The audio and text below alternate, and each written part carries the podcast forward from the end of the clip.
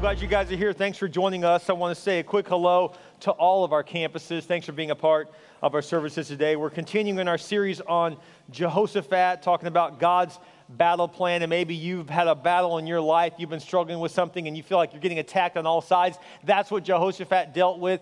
And so last week, he talked about how he came to a point of decision where he had to admit that he just needed God. And we all came to that conclusion together saying, God, we need you. We know we need the Lord. He gathered everyone from all of Israel together and said, Let's admit we need God right now. They admitted that together, and then they began to pray. And today we're going to unpack that prayer that they prayed to God because that prayer moved the hand of God. Wouldn't it be cool to know that there's certain ways we can pray that move the hand of God? Wouldn't that be cool to know that? Like, so is there a certain way I can pray that will get God to go into action? And there is. Now, please don't confuse this with manipulation. You cannot manipulate God you're not smart enough to, neither am I.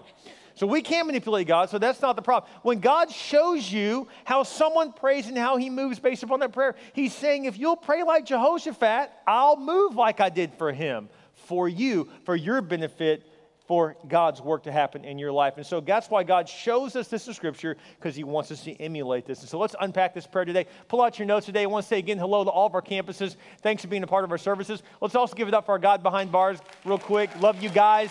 Appreciate you. And let's say our mission statement together. We're here to do what?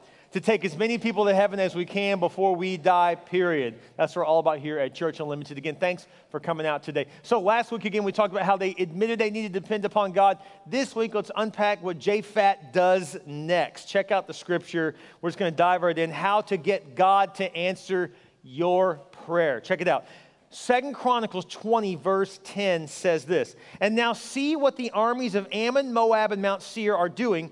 You would not let our ancestors invade those nations when Israel left Egypt, so they went around them and did not destroy them. Now see how they reward us, for they have, they have come to throw us out of your land, which you gave us as an inheritance. So I, I love this prayer because this is not what I expected to find. What I love about doing like a character study, or just going verse by verse through something, is that I let the scripture lead me where it leads me. And I did not honestly expect to see this in Scripture. But one of the things that moves the hand of God, frankly, is something that also moves you and me. It's the only thing that, frankly, gets some of us upset. It's the only thing that gets us to actually act in a way that's a little counter, uh, counter what's normal. In other words, this is what would make me kind of break the social norm. And so basically, what he appeals to God about is something that always gets God moving in the direction of those he loves. And so, what does he do? Number one, he appeals to the justice of God. He appeals to justice of God. Now, don't confuse this with fairness.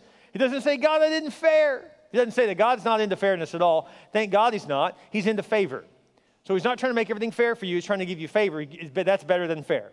But what does move the hand of God is injustice. This frustrates God when there's injustice in the world. And so, time and again, you see David pray prayers like this, Jehoshaphat prays prayers like this. Multiple people in the Bible pray prayers like, Lord, this isn't right. This is, this is not just, and you're a just God. And so, Lord, please do something about this. How many guys are normally pretty cool, calm, and collected? You're standing in line, and someone cuts in front of you. The justice rises up, right? My wife has a high sense of justice. And so if a car pulls in front, she's like, oh no, you're not getting in. justice kicks in, right? You know what I'm talking about? Right? And so we're like, hold on, I've been in line. Now you're not just gonna just pull on up here. I've been in line this whole time. You're not just gonna cut through. Right? Justice gets the best of us. like, oh no, right? Something rises up. One night I'm at Walmart shopping late at night, because that's where all the big time pastors shop. And I was there. And I got all my groceries, put them back in the car, and I was heading home. And it's like, I don't know, 10, 11 at night, maybe a little, little later than that even. I'm kind of a late night guy. And, and so I was shopping and I was heading home and I was minding my own business. And as I was pulling out of the parking lot, I saw a guy talking to what seemed like either his wife or girlfriend, I really don't know. But he was yelling at her in her face and he had her pinned against the car. I couldn't take it. Now, normally I'm not the kind of guy to get involved. Normally I would be like, you know, it's none of my business. But this is not okay with me. And how many guys know what I'm talking about? You're like, I'm not normally going to get someone's business, but if you've got some lady pinned against her car and you're up in her grill, I'm thinking, if you do live together, what's it like at home if you're doing that in the parking lot, right? So I'm thinking this girl is getting abused at home, probably. I mean, who knows what's going on? And I just, I'm looking around, I'm like, there's no police anywhere. There's no one there. I'm just like, great, it's just me. You know, what do I do? But I just, I couldn't let it go. And I'm thinking, this is probably stupid. This guy could have a knife or a gun. I mean, I don't know, but I couldn't take it. So I just, I couldn't watch this happen any longer. So I rolled down my window and I just drove up next to him, you know, because I was really tough as long as I was inside my car. so I rolled up next to him, right? rolled my window down, and I, I said to the lady, I said, ma'am, are you okay? The guy got so many turned me goes, hey, this is none of your business. I said, dude, I'm not talking to him, I'm talking to her. Ma'am, are you okay? Do you need some help right now? And I was like, you just need to go home right now. And he's like, hey, man, you shut up, man. This has nothing to do. And he got all mad at me. He starts cussing this. I was like, bro, I'm not even talking to you right now. I'm talking to her. Are you okay? Do you need some help right now? She got in her car and she left, and he apparently went in another vehicle somewhere. I don't know whether he went back home or what, but I gave her a chance just to get away. And I mean, I'm telling you right now, in that moment, I'm thinking, I mean, I could be risking my life. I have no idea, but I couldn't take it. I just, something rose up in me. I was like, this is not okay, right? Normally, I would not get involved with kids or teenagers doing something, especially if I don't know them, right? But if there's a little guy getting picked on or a younger person getting picked on by older people, how many of you guys are like, normally I'm not involved, but now I'm involved? You know what I'm talking about? I'm like, oh no, that's not happening on my watch. I'm not going to walk up and see that going on. That is not cool, and so I'll get involved. Why? It's injustice.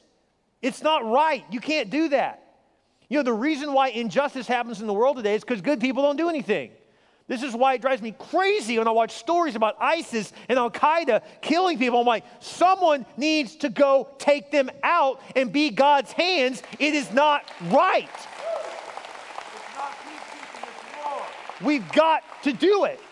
The bottom line is, is that it's in justice, right? And so God's hand is moved when we are not seeing justice. God moves at injustice, He can't take it. Did you know that about God? And so here's what I want to challenge you with you can appeal to this and say, God, I've served my time, I've honored you, I've done this and that at the company, and then they get the raise, they get the bonus, they get the benefit. Lord, I'm not saying that they shouldn't be, have a raise or a benefit or bonus. I'm just saying, God, I feel like I have done my part. So, Lord, I'm appealing to you. It's okay to do that. We're not saying don't give them a raise. We're saying, Lord, could you make room for me in this? You know, it's okay to say, Lord, I have been honoring, I have been faithful, and then they betray me. This is not right, God. This is not about, uh, about fairness. This is about what's right and wrong. And so, what he's saying, he says, God, when we came into town, we were going to attack these people. We were going to surprise attack them, which we would have had the advantage. And you told us to go around them, to leave them alone. So we did. We gave them mercy. We gave them grace. And now they come and attack us. This is not right. And guess what? God's like, you know what? You're right, Japhet. You're exactly right. This isn't right. And now you're going to get me involved. See, God gets involved when there's injustice. That's when he steps in. He's like, he cannot sit back and watch injustice happen. I don't know if you knew that about God. God's a just God. And so, in fact, even I've got some good news here. Even when, when it seems like someone gets away with injustice, they don't. Because they will face God one day. And they will have to face what they have done that has been unjust. I don't know if you knew that. In fact, there was a, there was a, a Supreme Court justice named Horace Gray back in the day. And, and uh, this is when he was on one of, the, one of the appellate courts, and he was facing a criminal trial. And this criminal, because of a technicality, got away with his crime. Not because there wasn't evidence, there was clear evidence that he had committed the crime. It was obvious, but because of a technicality and how he had been arrested and what didn't happen that should have happened, because of that, he got off. The judge could not take it. He just, he just drove him crazy. So he looked at him, he said, You're about to walk out of this court. But before you do, I want to tell you that there is a higher judge that will bring justice to your life. At some point, you will face justice for what you've done. You may get away with it now, but you will not always get away with this. I just want to make that clear before you walk out of here. The guy smirked and walked right out of that courtroom as if he was an innocent man, but he wasn't. A few years later, he's in another country. He had broken into a home, downtown area of this other country. And uh, as he got caught, someone came out and, and they woke. They started to chase him. He hopped a fence, hopped another fence. The third fence he hopped, he hopped right into the local prison. God has a way of getting justice. You may think you're getting away with it, but not with God. That's not how He works. Let me, let me talk about another thing about justice of God. Let me just say something else. Sometimes something rises up within us. Sometimes something within us rises up. And in fact, I see this all throughout Scripture. Think about Joseph for a second. His brothers said, Oh, you think you're going to be leading us? You can't lead us. You're just a little kid. You're just a little teenager. You don't have anything to offer. There's no way you'll ever lead us. You'll never lead the way. And of course, something inside Joseph was just like, Oh, no, don't tell me I can't do it because I will show you what I have in me, right? Think about David. His, he goes to show the, his brothers. They're in the middle of war. There's some guy named Goliath taunting, uh, you know, the, the, the, army of the living God that drove David crazy. His brother said to him, you can't, you're not even in the army. You can't go attack him. And David was like, oh, bet I can. You just tell me I can't and watch me do it. And I got to tell you something right now. I got a little confession for your pastor right now. I may blow my image right now that you have of me, but it's okay. You need to know the truth anyways. I'll just confess my sin to you right now. One thing that will really get me going is if you tell me I can't do it. If you say, oh, Pastor, you're not leader enough for that, that's just not something you can pull off. Oh, you think you can open a campus in San Antonio? That's way too far. Just stop right now. Sure, you did in Corpus. It's not going to happen in San Antonio. Oh, please tell me I can't do it. Please say we can't do it. I beg you to put a limit on me. And you watch my God come through.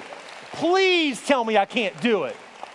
Sometimes that's the motivation we need, isn't it? You know, someone leaves the church and starts talking about, oh, God's not there anymore. Oh, that pastor, he's just done, it's not going to happen. Oh, please tell me God's not moving here anymore. Would you please put a limit on me? I beg you to tell me I can't do it so I can show you how big my God is. Let me just show you what God can do. Please limit me. Maybe God brought you here today so I could look you in the face and say, You can't get that degree. Come on. No one in your family has a degree. You think you can just waltz off and be a college boy? I don't think so. Oh, you think you can just start that business? You think little old you, little old employee, can, come, can become the employer? Who do you think you are? And I hope something inside you, the justice says, Oh, don't tell me what I can't do. You don't know the God who gave me this dream. You don't know the God who empowers me. I can do all things through Christ who gives me strength. Some of you better get fired up in here because I'm fired up today. You got more in you. And when someone tells you you can't do it, that's a dead giveaway. You should do it. God is revving you up. You know what? You know what they call this in, in Scripture? You see when they get attacked on all sides. You know what they call this NFL? They call it double teaming somebody. Do you know how good you are when the enemy puts two people on you instead of one? You know how talented you must be? When they go, we got to put two people on you just to contain you, just to try to slow James Harden down, just to try to slow JJ Watt down. We're going to put two multimillionaire athletes on you just to slow you down. You're so good, they got to attack you from multiple angles. You got to have the enemy coming at you from all angles. That does not tip off that you're getting attacked. It tip offs how good you are. That's how much you have in me. Don't tell me what I cannot do. I will show you what God can do through me something should be rising up inside you saying, I'm not living with this limit. I know I got more in me. Because last time I checked, we're the church unlimited, which means we can do it. Don't say you can't do it, you can. You have it in you. Appeal to the justice of God and know that it causes Him to rise up. And frankly, it causes you to rise up too. Now, look what happens next. It seems like a paradox here, but look at this. Second Chronicles 20, verse 12. It says, Oh, our God, won't you stop them? We are powerless against this mighty army that is about to attack us. We do not know what to do, but we are looking to you for help. I love that line. We don't know what to do, but we're looking to you. Isn't a great line? You don't have to know your next step. You just got to look to God. Lord, we don't know what to do, but we're looking to you. You can have confidence, not always knowing the plan, but confidence in knowing the one who has a plan. You don't have to know what's next. You say, God, I just, I don't know what's going to happen next, but I trust you. I don't know what I have next. I don't know what's next in my life or my ministry or my opportunities, but I know you do. And Lord, you led me this far, you'll lead me to the next step. I'm just going to trust in you step by step. You say, okay, hold on, Pastor. Now you're just talking about how we're limitless, we can do everything, but now, now the next thing in this, in this scripture, this prayer is that he says he can't do anything without God. That's the paradox, is that, is that we have to understand. We can do all things through Christ, and we can't do jack squat without him. We can do anything and everything with God, but don't try to do it without Him. And so that's where your confidence comes in the Lord. It's called kingdom swagger. It's recognized that if I'll stay with God, then I can do anything through Him. That's how that works. And so, number one, appeal to justice of God. Number two, admit you are powerless without God. Now, why is it that people in 12 step can do this, but we can't do it at church? They admit all the time that they're powerless and need a higher power to help them. And, and, and that's one of the biggest powerful things about 12 step. That's why it's so effective. Then why can't we admit this to church, as Christians, that we are powerless without God? The Bible says in John 15, 5, it says, Apart from me, you can do nothing. Nothing, last time I checked. Man, we can't do anything. There's nothing you can do apart from the Lord. But with God, there's nothing you can't do. And so we need to recognize that's how much we need the Lord. I heard about this missionary, true story, about the missionary that was on assignment. And when he got there, part of his assignment was to teach at a little school. And this is a foreign nation. And so he, he, he taught at this little school. And then also, with the job came a car, came an old beat up car. That's kind of how it works in missionary world. You kind of, you know, get old stuff, but you just make it work. And, and so he had this old car. They said, well, this is your car to get around town, but, uh, you know, it doesn't work all the time, but if you can get to work, you can use it. So he's like, that's great. So he got this car and he couldn't get to start. So he got an idea to, to go into the school where he was going to be working and ask the, the, the, headmaster, Can I borrow some students for just a minute? I need them to help me push this car down the road, get it going, and get it started. So that's what they did. And so the students came and they pushed the car, and once it got rolling, he cranked it up and it cranked. So he knew a little something about cars. Just let me get it rolling, and we'll get it cranking. So he did. Then as he was driving, he realized, okay, so my, my new strategy is now I got to park the car on a hill, right? Facing downhill so that he can always just roll it out, get it moving, and then start it. And that's what he did. He did this for several years. Several years into his job there as a missionary, he eventually moved on to another role, and they brought in a missionary to replace his role. So he's training up the new missionary. He's a younger guy, and he's training him, you know, showing this is what you do, this, this is how, what I taught, and this is where I served, and just kind of gave him the whole rundown of what he was doing. And the very last thing he said, says, Oh, by the way, you have a car. It's an old car. I've been using it, but now it's yours because it comes with the role. And so let me give you the keys. He takes him out to show him the car gets all the stuff out of it, and says, hey, one thing you got to know, it doesn't start unless you get it rolling. And the guy's like, really? And this young missionary actually was pretty good with his hands, kind of mechanical in nature. And, and, so, and so as he's describing the problem, he says, yeah, all you got to do is get the car rolling. He goes, well, can I have the keys real quick? Goes, sure, it's your car. Here you go. So he sits down, he, he pops the hood, and as they're just talking, this guy pops the hood, starts looking around, gets underneath the car, and says, oh, here's a loose wire. And she's like, what? Yeah, right here, there's a loose wire. He goes, well, what do you mean? He goes, Yeah, just hold on a second. He tightens up the wire, hops in the car, turns it on, it immediately comes on. Two years. I've been rolling this thing down the hill to get it going, and the whole time it was a loose connection. So he had access to the full power of the car the whole time if he just would have taken the time to tighten the connection to the power.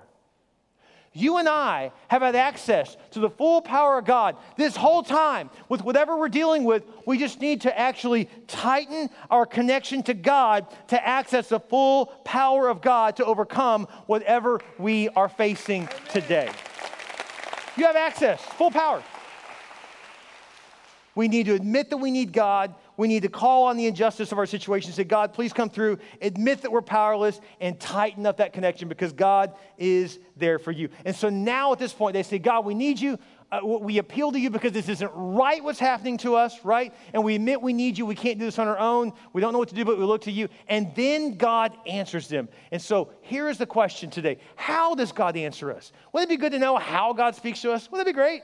How many guys are like, man, if you would just show me how God speaks to me, then I will know exactly what he's saying. It would clarify so much. Wouldn't that be great to know that? You know, well, first of all, God speaks through his word. We know that, right? He speaks through, it, but sometimes God highlights a certain word for us today. It's a Rhema word. Rhema means now. It's, it's a now word for this moment, for your situation right now, right? Wouldn't it be great? Some, how many of you guys need a Rhema word? You're like, I need to know what God wants me to do right now in this situation. How many of you guys need something like that, right? Wouldn't it be nice to know how we can figure that out? Well, actually, in the scripture today, we're going to show you how God highlights the Word of God. Now, first of all, the Word of God is amazing. So, God really would just take the entire Bible and just dip the whole thing in highlighter and go, yeah, this is my word for you, right? but sometimes God has a specific word from His Word that's like, this is exactly what I want to tell you. Speaking of that, by the way, as I was preparing this message, you know, this morning I woke up, had my time with God, and I was just talking about how sometimes people have to tell us what we can't do. It fires us up to want to do it, right? I, this was in my word from God today, Psalms 3, verse 1. Oh, Lord, this is David speaking. Oh, Lord, I have so many enemies, so many are against me, so many are saying, God will never rescue him. Literally, what I just talked about. In my message, God just gave me that word today saying, Yep, just like David. David was fired up, and people told him, You can't do that. You're not going to be a good king. He's like, Oh, good king? I'm going to become the best king of Israel because you told me I couldn't do this. They'll fire you up. A specific word just for you. So, how do you know what the specific word is just for you today? Well, let's look at the scripture. How do they know? They're all standing before God. They're face to face with Him. They want to hear from Him. They're in the temple. They're crying out to God. They're praying. And how does God speak? Check it out. Second Chronicles 20, verse 13 as all the men of Judah stood before the Lord. Oh, someone's not happy. Someone's not happy. I'm sorry, I'm working on trying to give you a better message. I'll do what I can. It happens. As all the men of Judah stood before the Lord with their little ones, wives and children, the Spirit of the Lord came upon one of the men standing there. Please underline one of the men. Now, this is not about being a man, it's about one of the people, okay? Because I can show you all kinds of scripture where God spoke through one of the women too. All, you know, Priscilla and Aquila in the Bible, Esther, you know, we could go on and on about all these amazing women. Don't get confused about the men and women. Ah, ah, that's not the hang up. Don't hang up on that. It's about that God spoke through someone in the community, someone who was in their Christian group, in their church, in their gathering, because God speaks to us in community with one another. So check it out. It says, The Lord came upon one of the men standing there. His name was Jehaziel. Say Jehaziel. We believe in Jehaziel moments. Here's what that means Jehaziel was a guy that no one even knows who this guy is. We still don't know much about him other than this. There's no long history of him. He's not the son of so and so and so and so. He's no one famous. He's not a big king. He's not a prophet. He didn't go to seminary. He doesn't he had no books that he written that he'd written. He didn't have anything going for him other than the fact that God just spoke to him and empowered him to give a word right there in a moment. Now look what happens here. It says his name was Jehaziel. He said, Listen, all you people of Judah and Jerusalem. Then he said, Listen, King Jehoshaphat. Now, let me explain how this works. You don't say that to a king. You don't say, Hey, king, listen to me. That's a good way to lose your head. You just don't do that. I'm just telling you, you don't do that. You know, we, we that grew up in democracy are so used to just saying whatever we want to say about the president because we don't, we've never lived under a king. You don't do that with kings. You can go on Facebook and talk about how you don't like Barack Obama or Donald Trump all you want. No one cares. In fact, let me just let, save you some time. No one cares. I'm just trying to save you some time. Okay, so, but the point is, is that everyone has their opinion about who's in charge or who was in charge or who is in charge or who's next. I mean, well, eh, blah, blah, blah, blah. Everyone has their political opinions. That's not the deal. But you didn't do this with a king. This was not a democracy. You didn't say to the king, hey, king, this is what God wants you to know. Unless you're a prophet. This guy's not a prophet. But yet God empowered him in the moment. So here is the, what, we, what we learn from this. Sometimes God raises up a Jehaziel, someone that seems like out of nowhere. It is someone from among us that just speaks to our situation exactly what we need to hear in the moment. And our spirit within us bears witness and says, That's right. That's from God. How many of you guys have had a moment like this where someone just came up to you and said something and you're like, Oh my gosh, that was so God? How many of you guys have had that moment before? Right? You're like, That was crazy. How did they know what I was going through? How did they know what I was facing? You, you, you turn on the TV and you listen to some TV preacher. You don't even know who the TV preacher is. Two minutes in, something they say is exactly what you're facing. You're like, wow, that is so cray cray. There are 500 channels that I have on my TV, and I have to be on this one in this moment, and God just spoke to me through that, through that word. You ever had that happen to you? I've had it happen to me. You ever been listening to a Christian song and just all of a sudden the lyrics popped out to you and you're like, wow, that was from God? Or you're reading a Christian book or just some a Christian movie or you're talking to a friend and all of a sudden, bam, just something they said just speaks directly to your situation. That's a Jehaziel moment. Someone you hardly know just speaks to you in that moment. It says here, he said, Listen to all of you, Judah, Jerusalem, listen, King Jehoshaphat. This is what the Lord says. Do not be afraid. Do not be discouraged by this mighty army, for the battle is not yours, but God's. Oh, I love that line. Let me tell you something right now. The battle is not yours. That person you're fighting with right now, it's not about him. It's not about them. It's about him. It's not about your ex. It's about you trusting the Lord. It's not about the legal battle you're in. It's about you trusting the Lord. It's not about your, your competitor. It's about you trusting the Lord. It's not about who betrayed you, who left you, who broke up with you, who divorced you, who hurt you. It's about trusting the Lord. It's never been about them. It's always been about you trusting the Lord. Does that make sense? The names and faces will change, but who you trust in remains the same. And so right now it's the Moabites and the Ammonites, but it'll be some otherites next week. Just trust the Lord. And so God wants you to know you can trust him. So Jehaziel out of nowhere says, Hey, King jo- God told me to tell you the battle's the Lord's, trust in him. Do whatever he tells you. Japhet's like, I don't know who this guy is, but I know that's from God. In fact, let's just clarify. This doesn't mean that everyone who comes up to you and tells you something that's a word from God is a word from God. There are people that are just frankly opinionated. You know what I'm talking about? The person like, God told me to tell you, but and you're like, no, he did not. You always have a word from God. Not talking about that person. We all have people like that in our lives, okay? So that may just be someone who's opinionated, all right? That doesn't always mean that that's a word from God. But when someone out of nowhere that never has that kind of thing comes up to you and says, Look, I know this sounds kind of weird, but man, God just really spoke to me and told me that I should tell you this, and something in you in you leaps when you hear it, and you're like, "Whoa, that was God." How many know what I'm talking about? Like, that was a God moment. God spoke to me right then and there. Maybe you're missing your God moment because it's not the God that's not speaking to you, but you're rejecting what he's already told you. King Jehoshaphat could have said, Well, who are you? You're not a king. I'm not going to listen to you. But he didn't do that. He realized, This is God. We've all stood in God's presence, and God empowered someone with a word, and we believe that's from God. You got to learn to go with it. So sometimes God is speaking to you, but you don't like who's delivering it. Could it be that God's already told you what to do about that relationship through the five warnings of your closest friends? You just don't like what they're having to tell you. Could it be that God is speaking to you, but you don't like the fact that it's coming through your parents? Because, like every teenager, they think that they know what's up and that their parents were never teenagers. I don't know how you think you got here. But the truth is, at one point, your parents were younger and they made some mistakes and made some choices and decisions. They've learned a lot from, and they may have some impact on what you can choose now. The bottom line is that oftentimes God is speaking to us. We just don't like who, who, who He's speaking through. You got to be willing to, to admit that sometimes your Jehaziel comes from someone that maybe is the least likely source for you to listen to, but they're still right. Bottom line is that God may be speaking to you through your youth minister, through a Sunday school teacher, through a friend, through a coworker, through a family member. He could be speaking to you all kinds of different ways a coach, a principal, a teacher, maybe just someone you hardly even know. God's using them to speak to you truth. So maybe you say, Lord, I just never hear from you. God's saying, I mean, times do I have to tell you this? How many people do I have to send your way to tell you before you're going to finally realize it? So you can either listen to all of them or you can listen to the pain you're about to experience by not listening to them. Which one you want to listen to? I would much rather have the class than the lab. You know what I'm saying? I'd much rather learn from someone's warning than go through it myself. Life is too short to make all the mistakes yourself. Learn from others. So I want to challenge you. Maybe God already is speaking to you. Maybe God's speaking to you through a preacher or a mentor or godly books or his word directly or a Christian song. There's a lot of different ways that God speaks to us, but there's a Jehaziel moment. Last night, we do a, we do a, a critique after my first service every weekend to try to improve the message to make sure I'm on point. And so I want to be open to criticism. I think everyone needs to be open to criticism. So I try to set the tone and I bring people in to hear my message, some on staff, some not on staff, and just ask them, what'd you think? What'd you like? What'd you not like? Anything offended you? Any cringe factor I need to remove? Anything that, that didn't make sense? And we just get clarification and I, I use that and mark all over my notes and, and adjust stuff.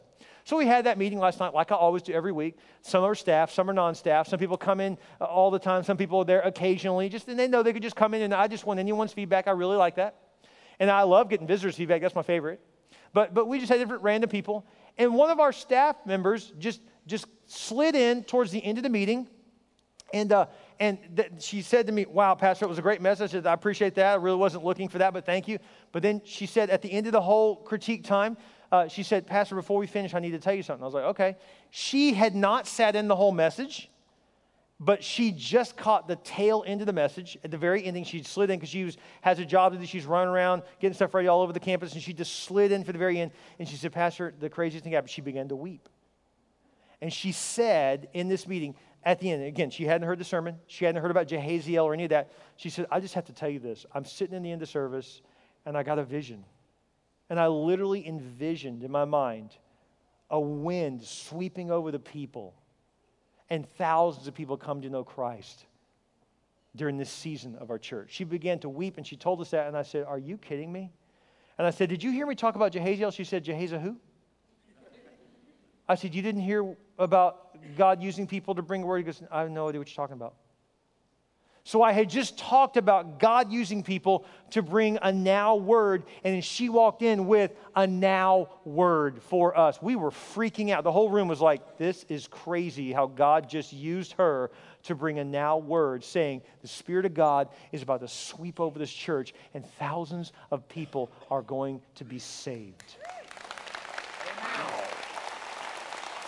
Amazing.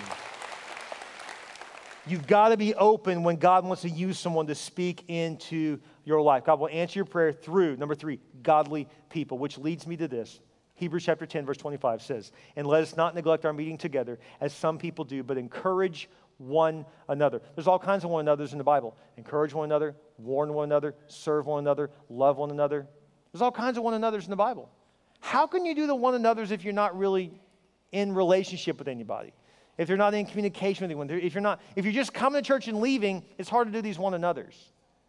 So I want to challenge you, number four, to join a life group today. To join a group. Oh, Pastor, I'm new here, you know. So I didn't, doesn't, it doesn't say join a group after you've been here a certain amount of months. It just says join a, join a group. Don't miss meeting together. You know, oh, I've been coming here for years, and now it's kind of weird because I've been here so long that I just haven't done it. So I guess I just kind of missed that point. There's no expiration date on this. Join a group today. Join a life group. Because the truth is, is that you may be one relationship away from everything changing in your ministry, in your business, in your relationships, in everything. You may be one key relationship away. Don't cut yourself off from God speaking to you by not being in community with other believers. I want to challenge you to join a group, whatever campus you're at, join a group today because I believe God speaks through other people to us. He really does. It's not just, and God will use you to speak to other people as well. That's how that works. In fact, right now we're going to do something different. We started the service a little different. We're going to end it differently too. Would you stand to your feet? All across all of our campuses, we're going to ask you to stand to your feet. You can set your notes down as you stand to your feet, we don't normally do this, I just feel really led to do this. Would you do me a favor right now? Just reach across the aisle and just hold hands to the people next to you on either side right now. We just do that all across all of our campuses right now. Because maybe you came in alone saying, I can't handle what I'm facing, Pastor. You don't know what I'm going through. Maybe I don't know, but someone needs to know. And you've been acting like you're alone, but do you feel alone now? Because you're not. There are thousands of people just like you that you are joined arms and hands with right now saying, I am no longer alone. The power of the church is that we do this together. So, right now, with your head bowed and your eyes closed during this prayer time, as you hold the person's hands next to you right now, there's a single guy somewhere in the back going, Thank you, Jesus, for this opportunity.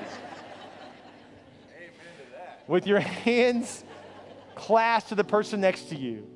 I want to challenge you during this prayer time to no longer face your problem alone. Some of you right now saying, Pastor, I've been dealing with this addiction on my own for so long. How's that working out? You weren't meant to go through it alone. You were not meant to do life alone. You're not meant to go through your divorce alone. You weren't meant to go through the struggle of that wayward child alone. You don't think anyone else has dealt with that? Are you kidding me? You were not meant to face whatever it is you're facing alone. God has put you in a community with people that love you, that you have an opportunity to serve them and they can serve you. And you can encourage them and they can encourage you. And you can pray for them and they can pray for you. And you can be there for them and they can be there for you. That's called the church. It's the most powerful organization in the world. The local church. It's bigger than Amazon.com, bigger than Walmart, bigger than any army you could muster, bigger than the UN. There are churches where there is not running water. The church is the most powerful organization in the world because it's the only one Jesus ever started. Your head bowed and your eyes closed, maybe your prayer today is something different you didn't expect. Maybe your prayer today is to say, Jesus, I commit that I'm going to get in a group. I realize I need a group. Or maybe you get in a group today because you don't know when you are going to need it. So you join a group in advance and realize that I don't know when trouble's coming, so I'm going to be prepared for when it does come. So during this prayer time, maybe your commitment is to say, Lord, I know it's going to be a little awkward, but I'm just going to do it. See, right now thinking, oh, Pastor, I don't want to join a group. I'm not going to know anyone. Well, then bring the person that you're holding hands with right now on your right or left, that's friend or family, and say, let's just join a group together. Now you know someone in the group. It's that simple. It's not complicated. And get in a group. Get involved. No matter your age, no matter your stage, get in a group. I want to challenge you to do that today. With your head bowed and your eyes closed, if you've never received Jesus Christ as your Lord and Savior, we never miss an opportunity to help you know Christ. God sent his own son, Jesus, to die on the cross, to pay the price for your sins and for mine. Jesus not only paid the price for our sins, he rose again from the grave proving that He's God, that He waits for you and me to individually receive Him. You can pray this prayer and receive Christ right now. This is what it means to become a Christian, to become a Christ follower. So, with your head bowed and your eyes closed, we're going to pray this out loud together for those who've never prayed it. We're going to pray it alongside you just to lead you in this prayer. You can pray this prayer with me right now. You can say, Dear Jesus, I realize I need you. He, he can pray too, it's cool. All right. Jesus, I realize I need you. I believe you died for my sin, and I believe you rose again. Please come in my heart. I repent of my sins. I make you my Lord and my Savior. Thank you, Jesus, for saving me. Your name we pray. Amen. Isn't God good? We just give God the hand right now. Praise God. Praise God.